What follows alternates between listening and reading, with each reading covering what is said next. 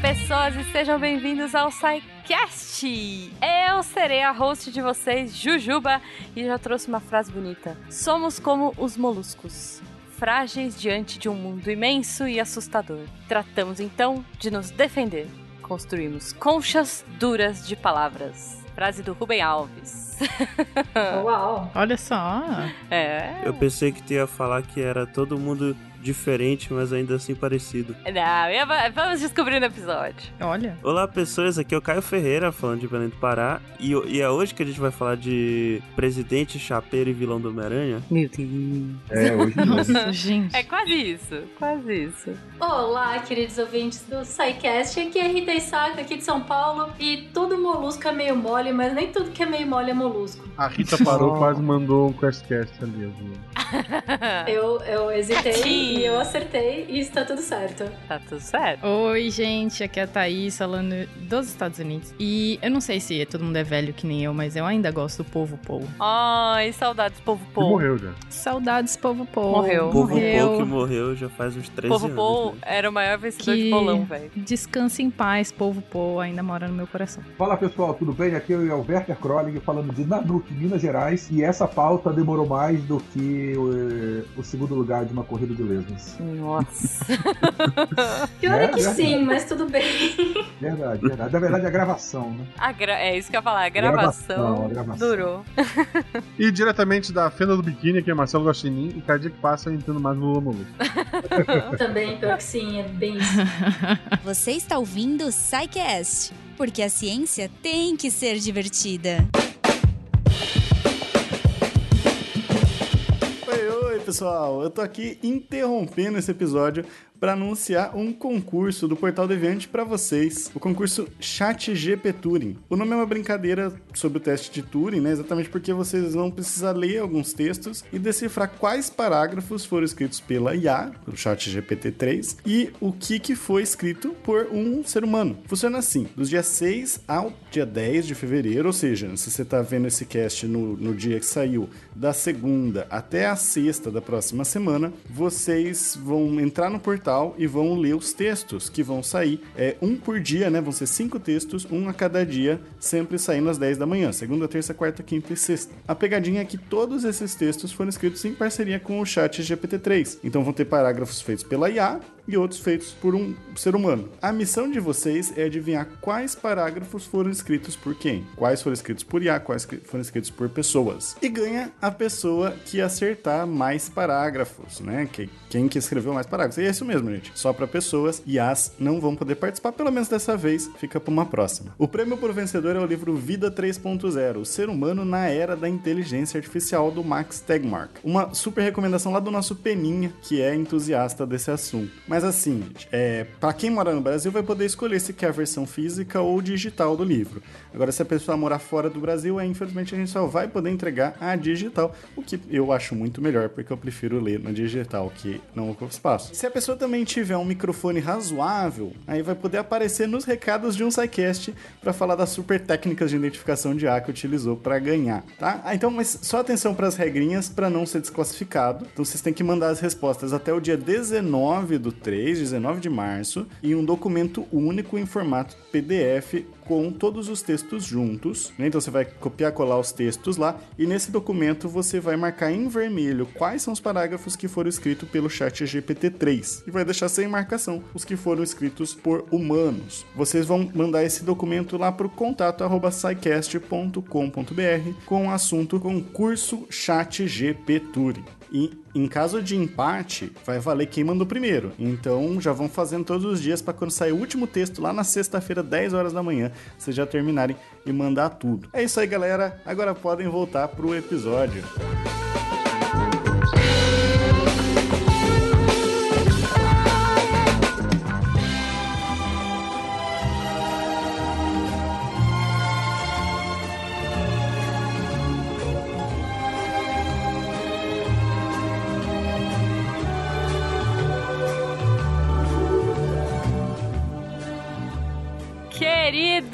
E queridas, estamos aqui hoje para falar de moluscos. Olha só, será que, será que a gente sabe o que são, onde vivem, do que se alimentam, alimentam o quê? Enfim, tô curiosa é, para acompanhar aí e, e ficar embasbacada, tô com essa palavra hoje, com as explicações de vocês, porque eu tenho certeza que eu vou sair daqui, é, eu, eu entro achando que eu sei e saio descobrindo que eu sei muito pouco. Então, por favor, me, me é, impressionem.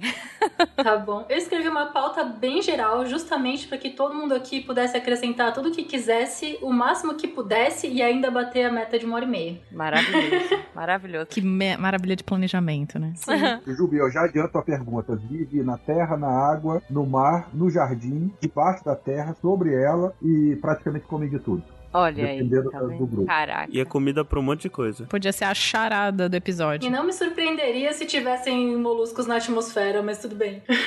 Pois é. Moluscos alienígenas. Ok, vou ficar espantada. Já tô, já tô tensa aqui, mas vamos lá, gente. Primeira coisa, né? O que, que é um molusco? Me contem aí. Moluscos. As lesmas e os caracóis na terra e muitas espécies aquáticas como ostras, lulas, polvos, lesmas e caracóis marinhos, possuindo mais de 200 mil espécies estimadas. Em biologias, né, biologuês, moluscos são definidos como um filo do reino animalia que possui corpo mole não segmentado, manto e rádula. E aí vem a pergunta: todos os moluscos têm concha? Sim, menos os que não têm concha. Ah, Isso significa que em seu processo evolutivo, alguns moluscos perderam a concha, como é o caso das lesmas e dos polvos. Coitados, gente. E alguns moluscos. Não, não é uma coisa ruim. É, então, exato, não é ruim. É que pra mim a concha. Mas é ruim pra biólogo que gosta de classificar as coisas. Não, concha pra mim é tipo a casinha, sabe? É um lugarzinho Eu feliz. Mas então, mas só vamos, vamos. A gente pode usar várias coisas, é, vários desses termos que a gente vai falar hoje e Ah. todos os sidecasts que a gente fala assim de, de um, de um filo inteiro. Aham. É legal pra gente falar do- de, de evolução, né? Sim. Porque a hora que a gente fala que perdeu a concha, isso não é uma coisa ruim. Tipo, ah, não, o animal voltou para o mar. Né? Não é uma coisa ruim. Mas, tipo, Não é igual, não é igual os entes, né? Que perderam as entes esposas, literalmente perderam. Esqueceram onde tava, né? Oh, nossa. O ser humano ter saído da árvore foi um erro, por exemplo. isso sim. Também. Isso sim. Isso com certeza. É. Inclusive, tem moluscos que a gente Hum. pode achar que eles perderam a concha, mas não perderam a concha. A concha tá escondida. A gente só não vê. É, É, a concha tá Gente. escondida. Exatamente. mas isso é spoiler.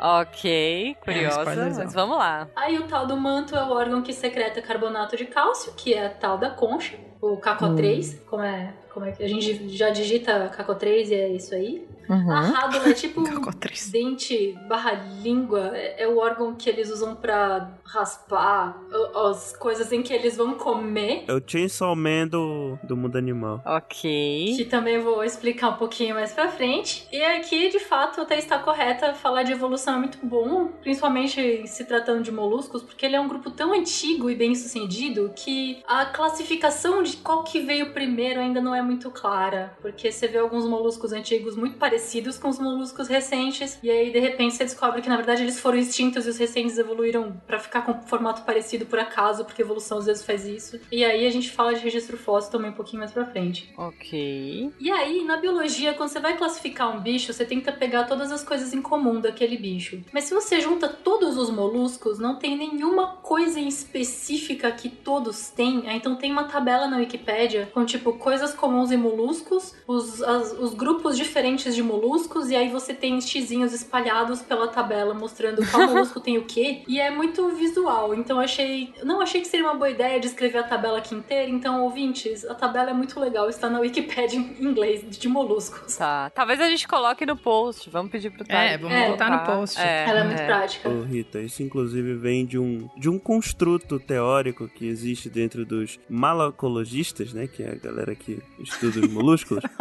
Não, preciso, falei- preciso eu- parar, preciso parar o Caio um segundo. Porque eu tinha um professor, então já que a Rita falou que a nossa pauta ia ser, tipo, todo mundo fala o que quiser, a hora que quiser. Uhum. Agora que o Caio vem com o nome malaco, né? Eu tinha, Uhum. o meu professor de zoologia falava que ele era malaco, só que, enfim, somos de São Paulo. E isso significa que ele era malandro. Pois é, pois é, eu fiquei pensando aqui. Malacologista. Então, Malaco de maloqueiro, né? Aqui no, no Exato. maloqueiro é o. É o Caraca, gente, sério? Sério? e aí ele, ele entrava na sala de aula falando: aqui chegou o malaco. Gente. Aqui no Pará, ok. Malaco é o, é o Noia de São Paulo. Uau! Gente, olha só, Desculpa, muitas descobertas. só pro momento. Não, o Caio tava falando que os estudiosos de moluscos são os malacos, mas eu fiquei tipo, mas isso me lembra malacostraca, que é tipo de crustáceo, não tem nada a ver.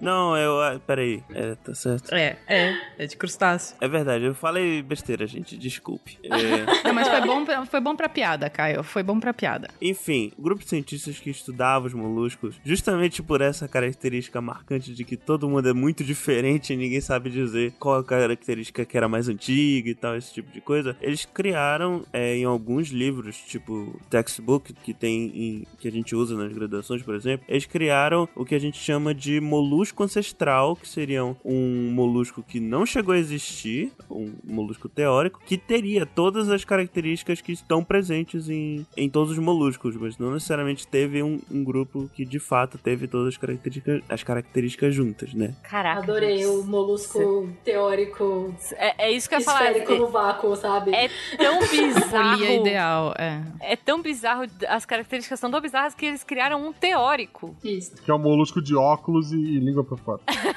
Exatamente, é é, o o Lula Gary. Molusco, vai. A gente precisa do Gary. Olha só, em sua defesa, Caio, malacologia é estudo dos moluscos, tá certo. Ah, eu falei Uau. certo então, olha só. Falou certinho. Então, malacostraca tem esse nome por outro motivo. São aquelas palavras que podem ter a mesma palavra, mas que em grego e em latim significavam coisas diferentes. É. Eu Será? gosto muito de, tipo, hipismo, que é o estudo dos cavalos, andar a cavalo, porque hipo é cavalo, mas hipotermia quer dizer que você tem pouca temperatura. O hipo é a mesma palavra, mas são coisas diferentes, porque uma é grega e outra é latina. Olha sabia aí. que, sabia Olha que só. Poseidon também era deus dos cavalos?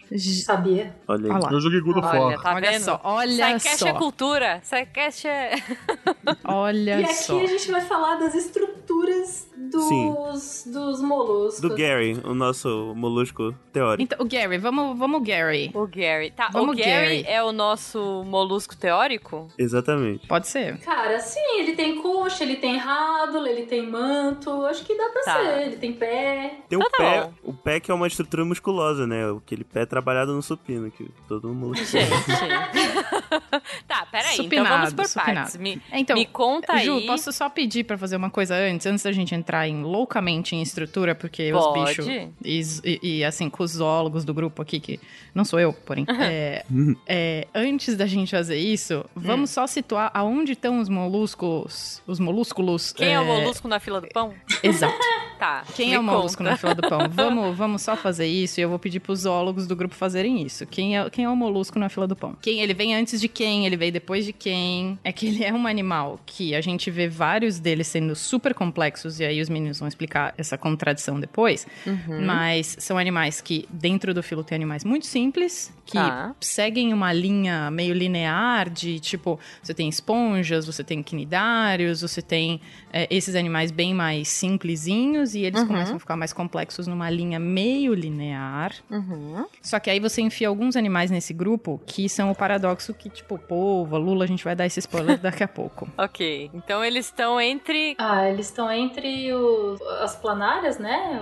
Os Uhum, plateumintos e os uhum. nemátodas. E antes dos anelídeos. Ok. Porque a ideia é isso, os moluscos são essas coisas moles, mas eles são únicos. Então você tem uma lesma, é uma, um segmento só. A minhoca Isso. é toda segmentadinha e isso é mais Isso. complexo, evolutivamente Ok. falando. Exatamente. Entendi, você tem entendi. várias estruturas que vão aparecendo dali pra frente que são necessárias, inclusive, pra fazer a gente depois. Tá. Uhum. E antes disso não tem. Sim, mas por outro lado, se você pegar uma planária e uma lesma, a lesma é um pouco mais complexa, então faz todo exato, sentido. exato. Ok, ok. Sim, e a lesma já tem uns negócios que eles já têm cavidades, né? Então a lesma tem um Isso, começo e um exatamente. final. E a planária é meio que você corta e meio que é que nem um imã, né? Você tem o começo e o fim, você corta, agora você tem dois começos e dois fins. Anyways. Só dando mais uma informação aqui, os primeiros registros fósseis de, de moluscos datam do, do período cambriano, que é basicamente quando começou a se ter fósseis de animais. Então, estão aí desde Uhum. sempre. Olha só. Aí, desde Tá muito sempre. Porque o- a concha de carbonato de cálcio é muito boa pra fossilizar. Então a gente tem muito registro desses animais mesmo. Tá, Pagar também, né? Então dá pra soterrar fácil. Uhum. tá. Eles Não, são beleza. césseis, né? Então também, se Isso. alguma coisa cair em cima, ele já tá parado. Ok, não, não vai fugir. Não. Enfim, Beleza, beleza. Bom, então tá bom. Então, mas vamos elencar. Como é que era o nome do nosso bicho? Já esqueci. Gary. Gary. Gary, Tá, não. então o Gary, o que, que é o Gary? Vamos pegar um- o nosso bicho teórico aí e pensar um pouquinho nas estruturas dele, gente. Tá bom. Eu- Começa que ele tem manto. Por quê? Porque o manto Tá. É uma parte do molusco que vai secre- secretar o carbonato de cálcio, que vai ser a concha. E aí, à medida que o animal vai crescendo, ele vai secretando a concha, que vai ficando maior para que o bicho caiba. Por isso que as conchas costumam ser espiraladas em vários dos moluscos. Pera, então o Baby Gary, ele nasce sem concha? Não, ele nasce com uma conchinha. Ou ele nasce... É, nasce uma concinha, Uma mini concinha, concha. uma conchinha, bem pequenininha. Ok. E aí ele Tipo vai uma e mochilinha nas é, e aí ele vai crescendo e aí ele vai Hum. excretando a, a bordinha da concha pra ele caber ali dentro e Hum. aí ele vai fazendo isso num movimento circular e quando ele é grandão, ele não ocupa a concha até o final, ele ocupa só o espaço Ah, tá. Tipo, quando você pega uma concha que você consegue enfiar a mão dentro, o, o, o, o volume que sua mão cabe é mais ou menos o volume que o molusco mora dentro da concha mesmo. O resto é casinha Caramba. que ele não mora mais porque ele cresceu. O resto é o sótão, é o, Isso. a sala do... o quarto Quartinho da da bagunça. bagunça. Então, Tá, oficialmente, gostei. o manto é uma dobra de tecido que recobre a massa visceral que é responsável por produzir a concha nos moluscos que têm concha. Tá. O manto também forma a chamada cavidade do manto, que é o local onde se abrem os sistemas digestivos e excretor e genitais dos moluscos. Massa visceral são as tripas do- dos moluscos. Isso. Isso. Mas o que que acontece? Alguns moluscos geram concha dentro deles, que é o caso das lulas. A lula tem um- uma estrutura que mantém ela retinha, diferente do polvo, que é todo mole, que Ah. é feita de carbonato de cálcio e é chamada de pena, porque ela fica com a cabecinha pontuda. Na hora de Caraca. limpar a lula, você tem que tirar as vísceras e a pena da lula, porque a pena é dura, né? Você vai morder concha. não Caraca, recomendo. chocada. Quem quiser faz o que quiser, o que quiser, mas eu não recomendo. Olha, eu não sabia. Pra mim, a Lula não tinha concha. Que, que legal isso, gente. Tá vendo o que eu falei? É, exato, é a concha secreta das lulas. Então, tem um outro molusco, né, o hábitat é muito parecido, são a, a moluscos marinhos, livre nadantes também, que são é, as, as aplísias, né? Elas Sim. também têm uma concha interna, só que é uma uma concha um pouco mais estruturada que as lulas, mas a função é muito parecida, de dar sustentação pro corpo também. Como é que chama? Aplísia? Aplísia é o lesma do mar. Aplísia. Gostei do nome. É um bom nome aí é, pra, É muito pra bonito, uma criança. bonito. Aplísia. Tem o Náutilo também. Esse tem uma concha. Não. Ah, o Náutilo é muito legal. Náutilo. Náutilo é lindo, É, né? Mas Esse é aí lindo. tem uma conchona, mas a gente vai falar da conchona e quem quiser falar da proporção áurea fica à vontade também. É, eu pensei nisso. Meu lado designer brilhou aqui. O meu pedido é que o povo da fenda do biquíni pare de prestar atenção a este fluxo de insanidade que está se originando da boca deste mentecapto. Bom, mas então tá, gente. Vamos lá, vamos continuar. E aí, esse é o tal do manto. E tipo, como assim é uma dobra? É, é, é como se uma lesma tivesse uma fenda e essa fenda fosse responsável por quase tudo que depende da vida desse bicho, que é tipo o sistema Tá. digestório e vísceras. Aí depois a gente tem a rádula. O Caio falou que a rádula é tipo Chainsaw Man. Eu pensava, quando eu aprendi sobre a rádula, eu pensei num negócio um pouco mais parecido com a língua de um gato, né? Que é uma língua áspera que serve para que eles limpem a própria pele, o pelo. É tipo uma língua muito áspera, feita de, de uma queratina esquisitinha que ele. que é os, os moluscos que raspam o chão e a- o fundo marinho, eles conseguem comer pequenas. Alguns comem pequenas algazinhas, outros comem matéria orgânica, outros comem, sei lá, musgo, folhas, blá blá blá, e eles usam essa língua pra raspar pedras e corais e aí eles comem desse jeito. Tá. Polvos evoluíram de um jeito muito esquisito, então polvos evoluíram para ter bico, um bico muito semelhante ao bico das aves, e esse bico é considerado uma É. rádula também. Pera, pera, pera, pera. Polvo tem bico? Sim. Polvo e Lula, tem bico. Chocada. Não, gente, peraí, vocês falam que Lula tem concha, polvo tem bico, eu tô. eh, eh, tô, tô confusa, gente. Ó, o que acontece? Eu vou falar mais disso quando a gente chegar no dos polvos, porque eu sei muita coisa de polvo. Eu achei que eu fosse me, me, me espantar no final do episódio, não agora, gente. Meu Deus, ouvintes, compartilhem comigo isso. Mas, tipo, o polvo tem aquela cabeçona mole, aí tem os Tá. oito braços dele, e no centro dos oito braços embaixo é a boca dele. Mas se você olhar, tem de fato um bico. E é tipo a parte de cima, a parte de baixo, pontudinho, duro e que ele usa pra Gente. comer coisas, sementes e coisas assim. Tem, tem uma foto aí no Discord, mas pesquisa no Google, porque é muito fácil de achar o bico do polvo. Caraca, gente. É o bico do polvo mesmo. Uhum. Vocês, já, vocês não viram o Piratas do Caribe, o segundo filme? Tem uma hora que o Kraken abre a boca, ele tem um bico. Ah, mas falar que o Kraken é um molusco é complicado, porque às vezes o Kraken é um crustáceo, às vezes o Kraken é só um monstro cutulesco. Ah, não sei se o, bico- o, o, o Kraken é um bom exemplo. Então, mas é daí que vem uma referência, porque eles pegaram uma referência do que existe, ó. Eu quero dizer pro ouvinte que eu pesquisei aqui bico do polvo e que ele tem um bico tipo passarinho mesmo, gente. Caraca, eu estou chocada. Parece um bico de papagaio, sim. Isso é um dos exemplos que eu mais gosto na vida de evolução convergente, que duas coisas completamente não relacionadas evoluíram uma, um apêndice do mesmo formato porque ele cumpre a mesma função. Eu acho isso maravilhoso, a evolução é incrível. Não, muito bom. Ouvinte, sério, pesquisa aí. Bico do polvo. Para, para o que você tá fazendo e pesquisa. Bico do polvo. É- é- essa vai ser a imagem mais chocante do seu dia. Quer dizer, não sei, né? Estamos com 20 minutos de episódio aqui. Mas, gente, a gente vai falar de evolução convergente quando falar do olho também. Então a gente vai repetir sim. esse. Cérebro A gente também. é do cérebro, Tá. do, do, do olho, então não, não se assusta não, ouvinte, Nossa. que a gente já volta pra esse, esse Ó, tema. ok. Sim. É, o ouvinte. Eu, eu, eu, eu, tô chocada aqui, gente. Vamos continuar.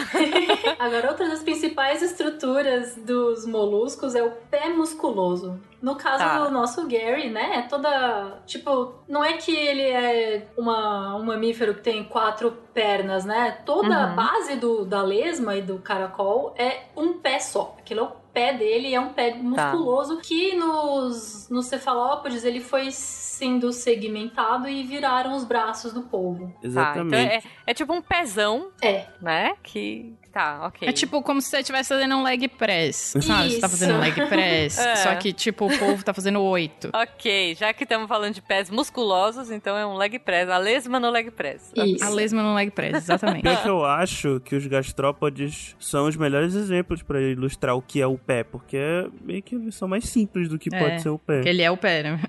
É, e parece, né? Se você olhar. É, e o nome é muito trivial. Então você vai ter esse bicho que tem o pé e o resto dele é meio que o manto e o sistema gástrico e tudo Uhum. dentro da concha. Então ele tem a parte gástrica junto do pé. Então o nome dele é gastropode. Hum, e é daí que vem o termo da gastrópode. maravilhoso. Ok. É o pé est- estômago. É, Pé Pé e estômago, praticamente o nome dele. estomapé. Ok. Falando em bizarrice, a gente vai falar da torção dos gastrópodes. Juba ficar louca. É, ve- Mais pra é frente, verdade. quando chegar nos gastrópodes. A gente ainda tá só falando das principais estruturas, nem todas. Tá. Vocês querem me chocar, né? Esse episódio.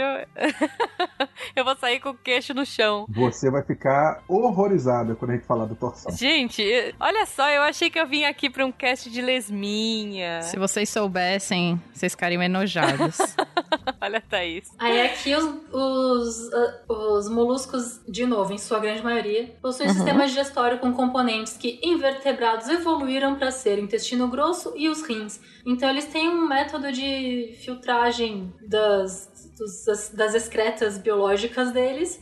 E isso é meio que aquele- aquilo daquele passo deles estarem mais é, modernos que as planárias, mas ainda não são anelídeos. Tá, estão ali no, no meio do caminho. No meio do caminho. Ok. E muitos moluscos têm um par de cordões neurais. Nos cefalópodes, esses cordões chegam até os braços, e é por isso que dizem que os cérebros dos polvos vai até os tentáculos. Mas os polvos não têm cérebros e nem tentáculos. É, esse, o tentáculo é o, é o braço que na verdade é o pé. Na- então, No caso do Não. polvo, ele tem oito braços, porque Tá. tem as ventosas, né? Se tem ventosa no, no decorrer inteiro do negócio, é um braço. Se tem Ah. ventosa só na pontinha, é um tentáculo. Que é o caso. Tá. Mais pra frente eu falo também das lulas. As lulas têm 10 braços e dois tentáculos, em média. Cara, ok, ok, vamos. E tá mais, bom. mais, então... uma, mais uma curiosidade aí pra vocês: os moluscos eles têm sangue azul, né? Olha, Ah, é verdade, eu não são falei da isso. realeza. É.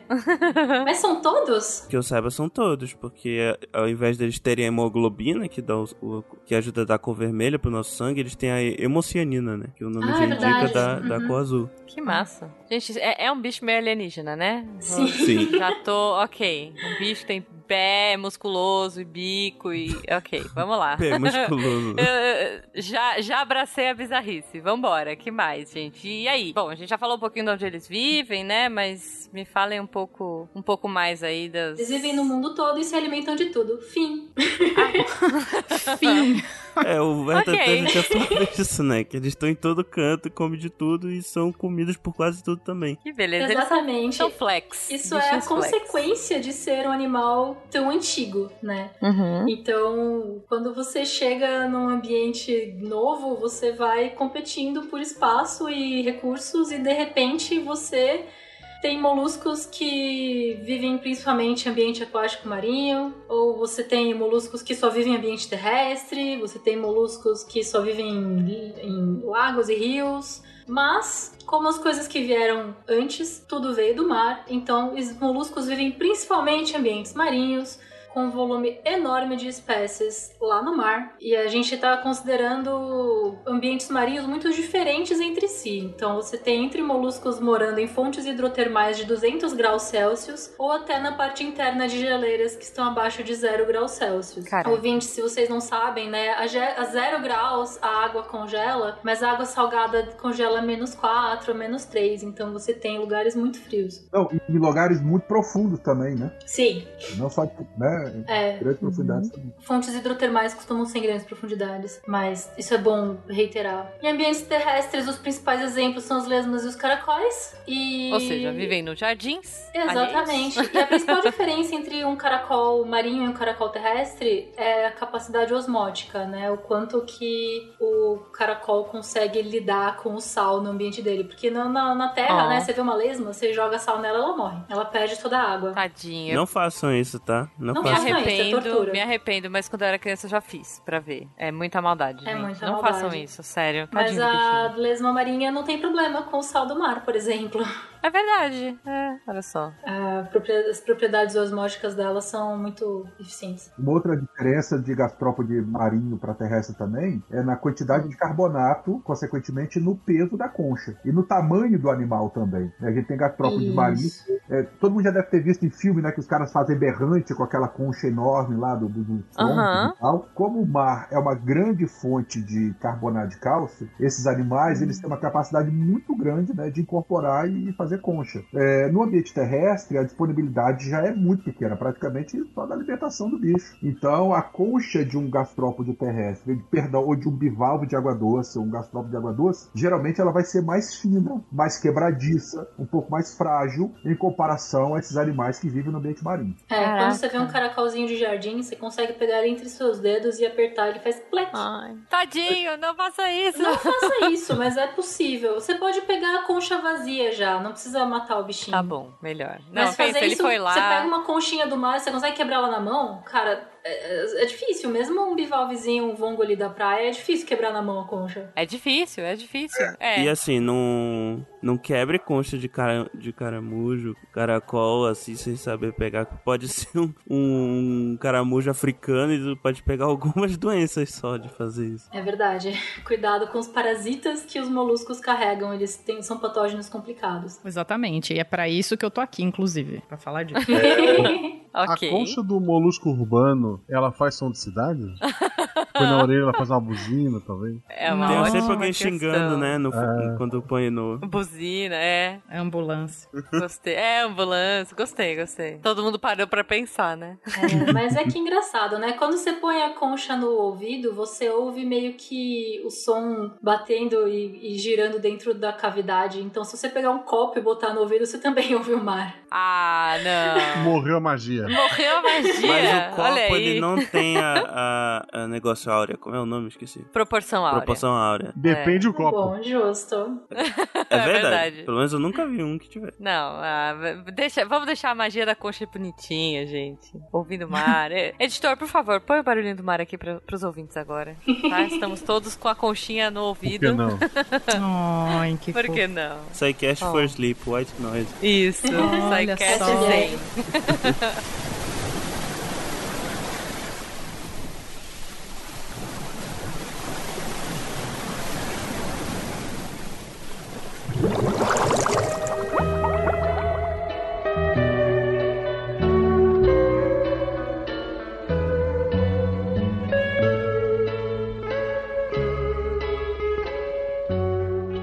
Ok, bom, beleza, já, já curtimos um pouco, deu pra uf, dar uma respirada aí. É, acho que já entendemos um pouquinho a estrutura dele. Bom, então assim, resumindo o primeiro bloco, a gente viu aí as partes de um molusco. E aprendemos que não podemos apertar o pobre caracolzinho, porque ele lutou muito pra conseguir fazer aquela conchinha se ele tiver no seu jardim. Ele não tem muito recurso. E daqui a pouco a gente vai ficar com medo, porque a Thaís vai assustar a gente com tudo que ele pode trazer de doenças. então, resumo do primeiro bloco: não apertem as conchinhas dos caramujinhos que você encontrar. Deixa lá. Não, e deixa é o isso. bicho. Deixa o bicho, só mata barata e deixa o bicho, bicho. Crueldade animal não, hein? Crueldade É animal isso, não. é isso. Não, não vou nem começar a falar de barata, porque daqui a pouco aparece uma barata aqui no chat que já fizeram isso comigo. Pessoas desse- dessa gravação já fizeram isso comigo. Ah, então não faça fazer. Oxe, não faça isso não. isso. Vamos lá, então vamos continuar. que mais, gente? Moluscos com conchinhas. Aprendi. E aí? Então, aí eu dei uma olhada aqui na separação dos grupos de molusco. E não tem um consenso científico da ordem em que eles evoluíram ou quais grupos eles fazem parte. E tem a comunidade científica dividiu em quatro opções diferentes e aí eu escolhi uma que fazia sentido pra mim. Normal, Tá. normal. Então, aí tem a separação entre os acolífera dos conchífera, é, corrobora a hipótese de que o ancestral comum entre todos os moluscos teria uma concha só, os Kimberella. Eu acho um nome muito bom, Tá. mas eu não sei bem porquê. Kimberella é muito Disney, Eu, gente. eu imagino uma, uma história de um caracol que perdeu a concha, e daí o príncipe caracol vai Veio uma atrás. fada. Veio uma fada e faz uma concha de cristal. Exato, então você tem esse molusco é, ancestral, os Kimberella, que tem uma concha só. Tá, e pra mim ela é de cristal. Vou Isso, dizer, Rita. é a concha de cristal da Kimberella. Da Kimberella, isso. A partir disso, existe a evolução de mais placas de concha em diversos grupos e desenvolvimento de diversos músculos dorsoventrais. Tá. Os acolíferas são, então, os moluscos vermiformes sem concha de calcita, e aí os conchíferas são os que têm a concha. Então a gente começa separando as lesmas de todos os outros. Mas nenhum Tá. tinha a fabulosa concha de cristal. Olha Sim. aí. E aí, os critérios de separação dos moluscos têm a ver com o formato da concha, a localização do manto, é, de Uhum. quantos e aonde ficam seus músculos dorsoventrais e a complexidade de seus sistemas vasculares. E os Kimberella são hipotetizados em serem parecidos com os gastrópodes atuais. Então, o Gary é de fato um exemplo bom de um Kimberella genérico aí. Imagina o Gary com concha de cristal agora. Ah, lindo. Cara, essa imagem. Tem uma imagem no post, ouvintes. E a gente. Eu vou pedir pro Tarek colocar também no episódio pra vocês acompanharem um pouquinho isso que a Rita tá falando. Isso, são as propostas atuais de cladística dos molúsculos por é, Vaninger e Wolester em 2018. E dessas opções A, B, C e D, eu tô indo com a D, que separa os acolífera dos conchífera. Então Tá. aí os sem Ou seja, os que têm concha. concha. É, É, é mais, parece fácil. Faz mais sentido. Faz mais sentido. Porque assim, todas essas opções têm todos essas, esses grupos que a gente vai falar agora, mas eles são separados evolutivamente por clados diferentes, né? Por bracinhos diferentes da árvore evolutiva. E esse é o que eu acho que é mais fácil de explicar verbalmente pra galera que não tá vendo a imagem. Tá. Então agora chegamos com os grupos diferentes de moluscos. Começando com os aplacofora.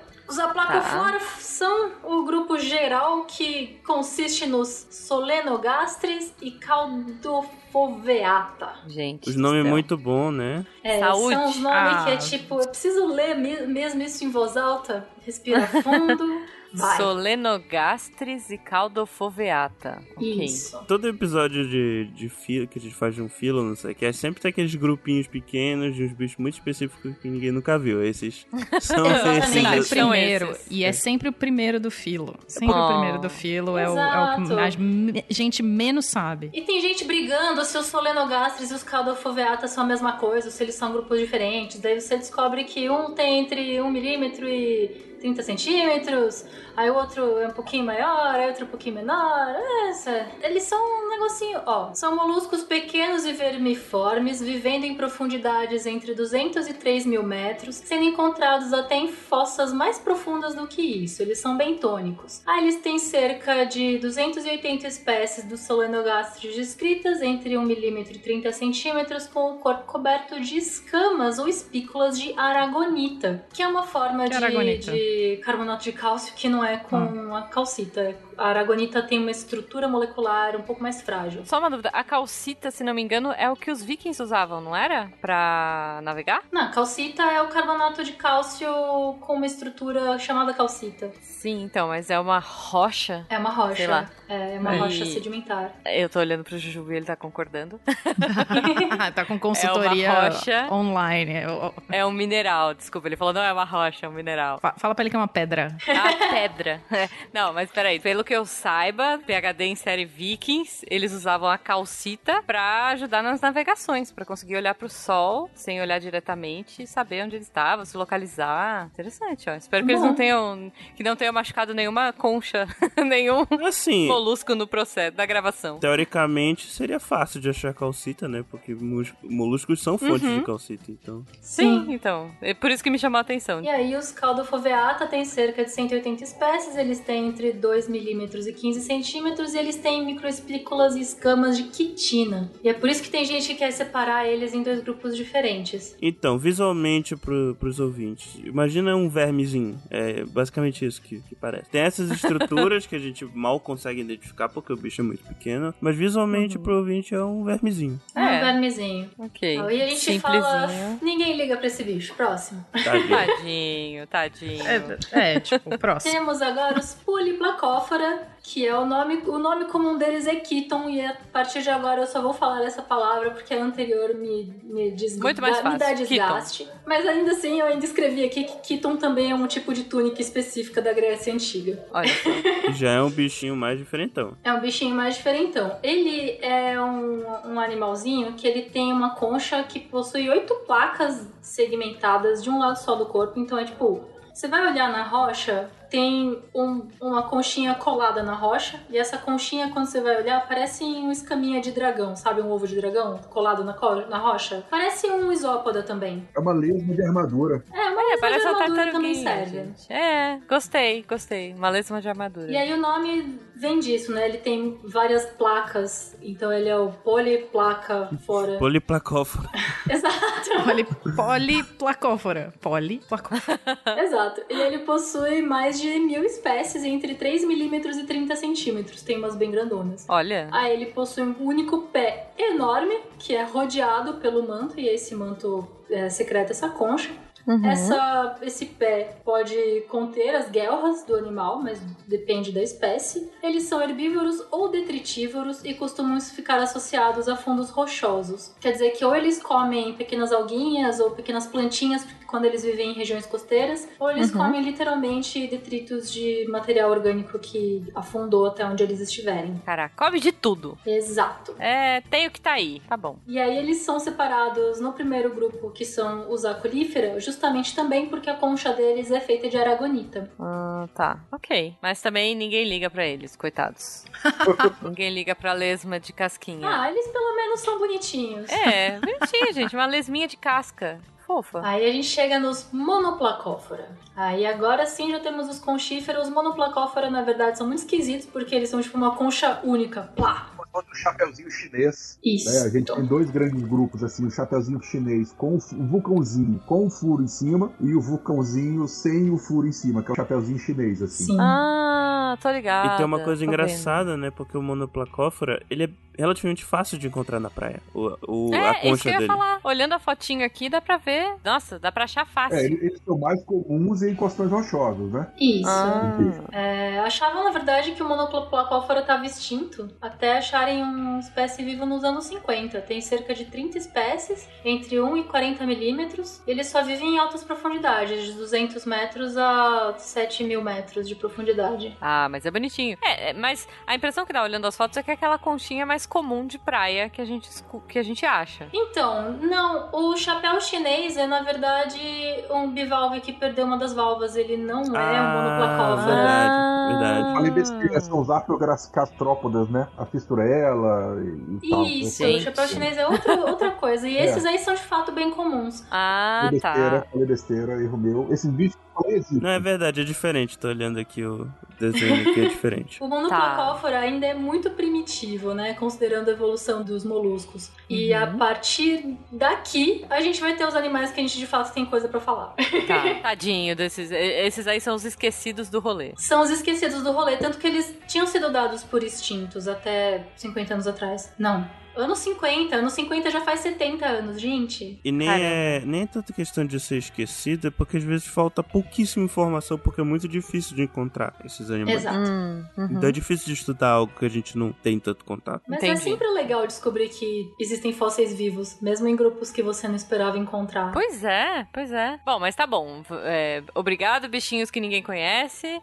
E agora a gente Adoramos tem conhecer os vocês. bivalves. A bivalve Ah, É a concha da, da Shell, as conchinhas que a gente acha na praia, os vongolis e as coisinhas legais. Então, Mexilhão, Ostra. vieira, ostra. exato. ah, ok. Tem mais de 20 mil espécies com uma gama Caramba. enorme de tamanhos, desde 1 milímetro até 1 metro e meio, habitando um ambientes metro marinhos e e de água doce. meio? É, existem algumas conchas de pérola mesmo, umas Gente. ostronas antigas que chegam a um metro e meio. Caraca, chocada. Imagina o tamanho da pérola.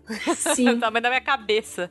Além de sua característica constituição com duas conchas, que podem ser simétricas, tipo mexilhão, ou assimétricas, tipo a ostra, Uhum. os bivalves não possuem aparato bucal, mesmo podendo ter dietas carnívoras. Algumas espécies podem ter simbiose com os zooxantelas ou até adquirir nutrientes por bactérias endossimbióticas, ou seja, eles se alimentam de luz no final das contas. É, e grande parte dos bivalves é filtrador e são usados como sensores de qualidade da água em alguns lugares do mundo, que eu acho isso Que uma legal. coisa muito legal. Isso é o que a gente chama de bioindicadores, né? Sim, Hum. então, tipo, a, a, a ostrinha tá lá filtrando a água, lá, lá, lá, e quando a qualidade da água cai muito, ela fecha a concha, e aí você põe um sensor em cima da, da concha lá, e sempre que ela fecha, se, sei lá, 20 conchas fecharem, você fala, putz, tá, tá ruim a qualidade da água, você vai investigar. Não só isso, né? Eles, eles conseguem filtrar assim, centenas de litros de água por dia. Então, tudo que está presente na coluna d'água, eles acabam concentrando, se, se tiver um poluente, né? Especificamente. Hum, Metal, né, também, né? acabam se concentrando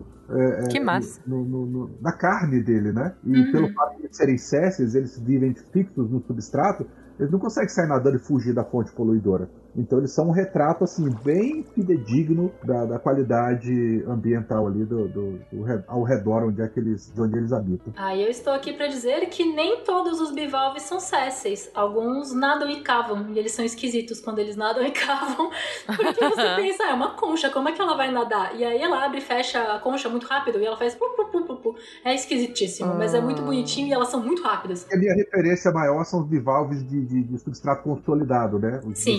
Ostras e tal. Mas realmente existem aqueles bivalves que vivem terraços na areia, né? O Isso. pé do gastrópode que ele usa para rastejar, os bivalves ele é um pé cavador. Ele usa para poder cavar. Que é Muito legal. bonito, é muito legal ver a ilustração disso aí. Eles se enterram e aí eles se enterram até a profundidade de onde os sifões conseguem emergir e ficar para fora da areia, né? Da, da, da lama, do substrato Uhum. inconsolidado. Daí eles têm o sifão por onde a água entra e por onde a água sai. Aí eles filtração. Aí dá pra usar o Piratas do Caribe como exemplo. O que que é um sifão? Sifão é justamente esse órgão que permite que os moluscos filtrem e respirem, né? E no Piratas Uhum. do Caribe, quando o David Jones puxa o cachimbo dele, ele solta a fumaça do ladinho por uma coisinha. Aquilo é o sifão de polvo da cabeça do David Jones. E é muito interessante.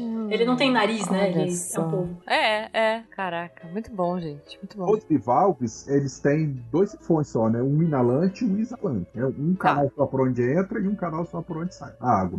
Qual é, Lula? Você só precisa escrever uma carta. O que tem a perder?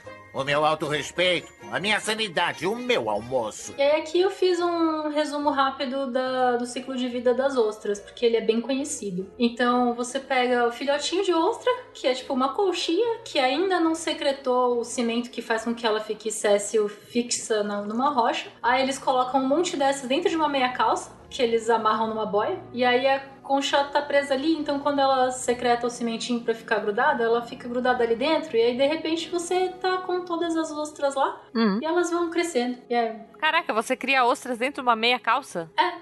É mó barato, então, como é barato e fácil, as pessoas ainda usam até hoje. Caramba! E aí você deixa elas crescendo lá. É, e aí de repente elas estão todas grudadas na sua boia, do jeito que você queria. Que massa. Nossa, muita coisa, muita coisa.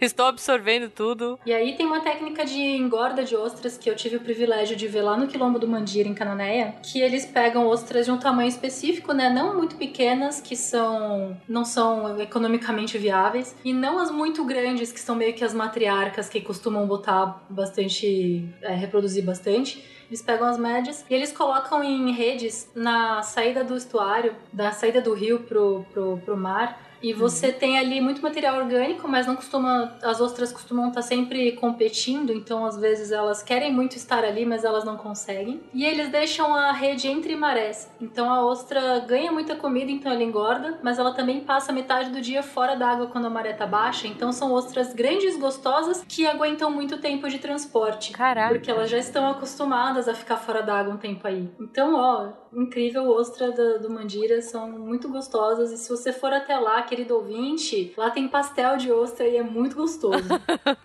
Ai, gente, vou confessar que eu não tenho coragem. Caraca, pastel eu de acho ostra. É. aquele negócio viscoso, Não, mas não gostoso. dá, gente. Não dá pra mim, gente. Não dá, gente. Tentei Hum. comer uma vez Isso na é uma vida. coisa em comum entre todos Não. os moluscos. Eles têm todos a mesma textura. Então, não, não gente, eu gosto. tentei comer uma vez, ainda com queijo em cima pra dar uma melhorada e não rolou. Nossa, eu Não, adoro. não. São maravilho- Ai, a maravilhosas. pessoa abre, joga o limão assim. Ui, não Sim, dá. não, gente, só de não dá. Não dá. Não dá, não dá. Eu deixo, Não eu dá. deixo pra vocês, então. O pastel de ostra. Nunca comi ostra, só mexilhão. Não, eu, eu deixo pra vocês. O pastel de ostra, a ostra. Fica, fica com tudo, gente. Tô, tô de boa. Sobra mais. Às vezes eu mastigo o mexilhão, parece que, eu- que tem terra junto. Não, não, não, sei. não. Textura esquisita. Então, ele não É, tem terra, é- porque, veja bem, se tiver alguma coisa Areia, é areia, é? mas normalmente não é areia. Às vezes é parte da rádula ou parte do manto que ele ainda tá Ui. secretando o, o carbonato de cálcio e tem um restinho. Gente, Ui, não dá pra comer que animais. arrepio. Esse que é o negócio. é. Não dá pra comer animais. Não dá pra comer animais. Você sabe essas coisas todas? Desculpa, eu tô numa fase vegetariana muito foda. Claro que dá, eles são gostosos. A gente, eu sou carnista muito foda. Eu tô numa fase vegetariana muito foda. Que tudo quanto é coisa de animal que passa pela minha frente, tipo, é uma aula de anatomia, entendeu? Mas muitos bivalves são famosos por serem comida. Então você tem a vieira, você tem o vongole, você tem o mexilhão. Ah, é, Vieira é uma delícia. tipo, paga tudo que eu falei antes e fala Vieira é uma E delícia. aí você tem alguns bivalves mais raros de comer, que é o caso do teredo. O teredo é um bivalve que ele mora dentro de é, troncos secos de manguezal. Caraca. Então quando você pega o tronco boiando, você abre e lá tem tipo um verme enorme que usa uma conchinha bem pequena Ui. como broca pra furar ah, o tronco apodrecendo. Ah, não, e tem, é, tem comunidades costeiras que comem o teredo. Eu sempre tive curiosidade. Ai, não, gente. Não procurei imagens, é bem nojento. Sobre o Vongole, meu pai uma vez, já aposentado, ele foi viajar com o pessoal do serviço da mãe, né? Ele fez reuniões por ano. E daí tinha lá um prato que era Vongole, e ele disse, porra, vou provar isso aqui, parece. É um prato Uhum. chique, né? Aí ele ficou É. decepcionadíssimo porque era berbigão. Porque em Floripa ele Berbigão. conhecia por berbigão, que a gente pega no, no mar, Ah. né? E Vongole é o jeito pra tornar o negócio 10 vezes mais cara.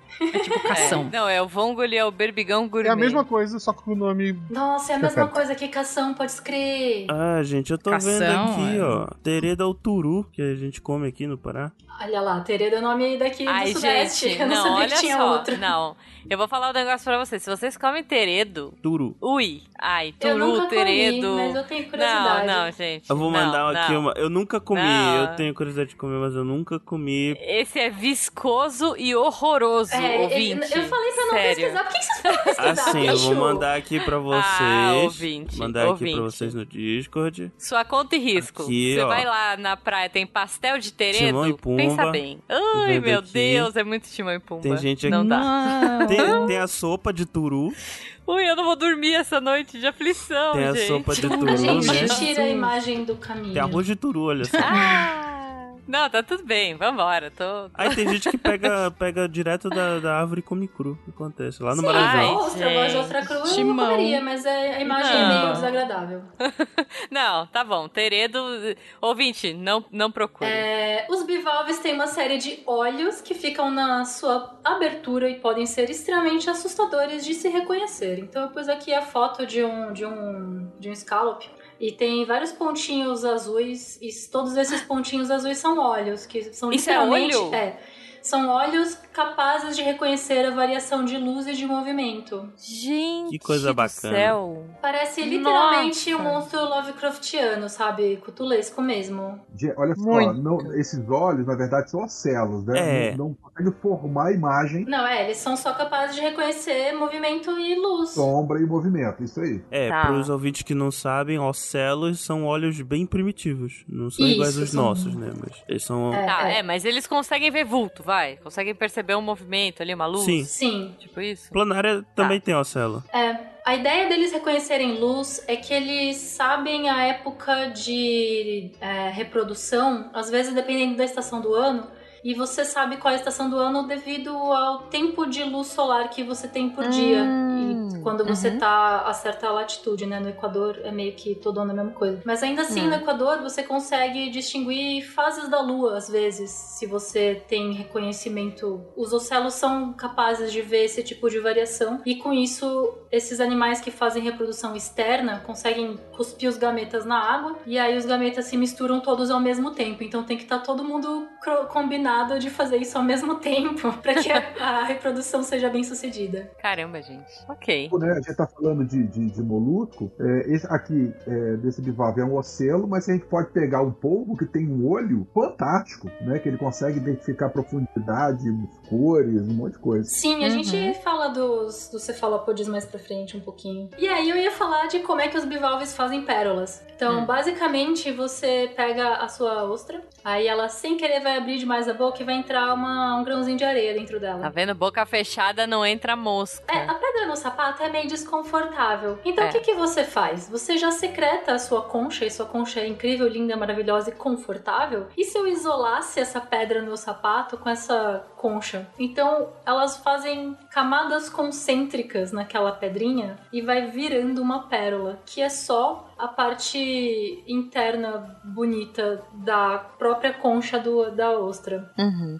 Por isso que quando você abre uma ostra, do lado de dentro ela é, né, tem aquele efeito É, a tal da madrepérola, efeito- a corzinha. Exatamente. meio iridescente, Aquela coisa bem bonita. bonita, isso. É. Aham, interessante. E interessante. aí existiam é, fazendas de, de pérolas que as pessoas colocavam pedrinhas dentro das ostras de propósito. É, eu já vi lugares que eles colocavam, sei lá, por exemplo, imagenzinhas pequenininhas, tipo um mini budinha, sei lá, pra ostra.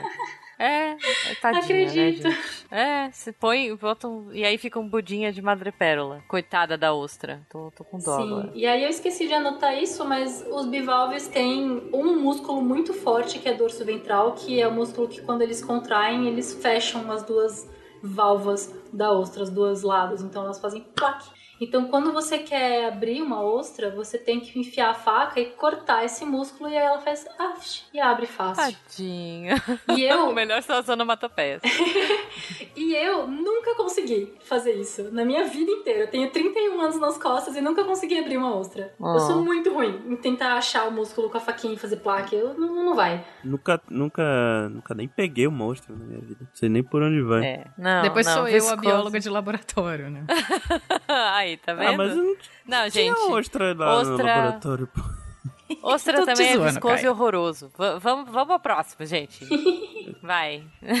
que mais que a gente tem aí? A gente tem outro grupo chamado Escafópoda. Cafópoda. Dente é, escafópoda porque eles parecem um escafandro. É esse lance. ele- Eles são. Ah, o- a concha que eles fazem é tipo um cone comprido, que parece um dente de elefante mesmo. E ele é Caramba. furadinho em cima e embaixo, e, e eles usam. Eles ficam afundados dentro do, do substrato e fica só usando a pontinha pra respirar, e eles estão lá de boinha. Gente, é isso. É, é um. Parece um marfim de elefante mesmo. Olha, é bem É. interessante. Bem com a corzinha. Engraçado que eu olhei, eu lembrei que parece uma cornucópia. Olá. Uma Sim, cornucópia. parece porque É. corno- os cornos são ocos e são secreções de queratina que o- o- animais tipo bodes fazem, né? Que interessante. E Ok. aí a secreção do KCO3 faz de fato esse, esse dentinho aí de marfim. Feiozinho. Feio- Isso não se come, né, gente? Ah, Olha, deve comer.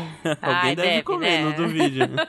pois é, é isso que eu ia falar. Tem umas 30 espécies no Brasil, totalizando umas 800 no mundo. Eles Caramba. têm essa coisa, essa concha em formato de cone aberto em ambos os lados e vivem na- no substrato arenoso ou lam- lamoso. A parte mais fina do cone fica pra cima, eles se enterram. E aí a parte mais aberta tem uns pequenos tentaclinhos que vasculham o sedimento por comida e eles levam até a boca. Aí tem uns bem pequenininhos de 2 milímetros e uns pouquinho maiores de 20 centímetros. E aí deve, as pessoas devem comer, devem vender essa concha esquisita. Deve ter. Alguém deve ter achado algum valor econômico pro ta- tadinho do dente de elefante. Imagina se tu olha um negócio desse na praia e tu fala, nossa, é coisa diferente. É, Vou comer. É. Por quê, né, gente? ok. Na- Tá então, bom. ó, então vamos contar a história. O Darwin era parte de um clube de cavalheiros ingleses que experimentavam carne de tudo o que existia na face do universo. Então ele Ai, foi pra Galápagos comer carne de tartaruga. E lá ele teve umas ideias.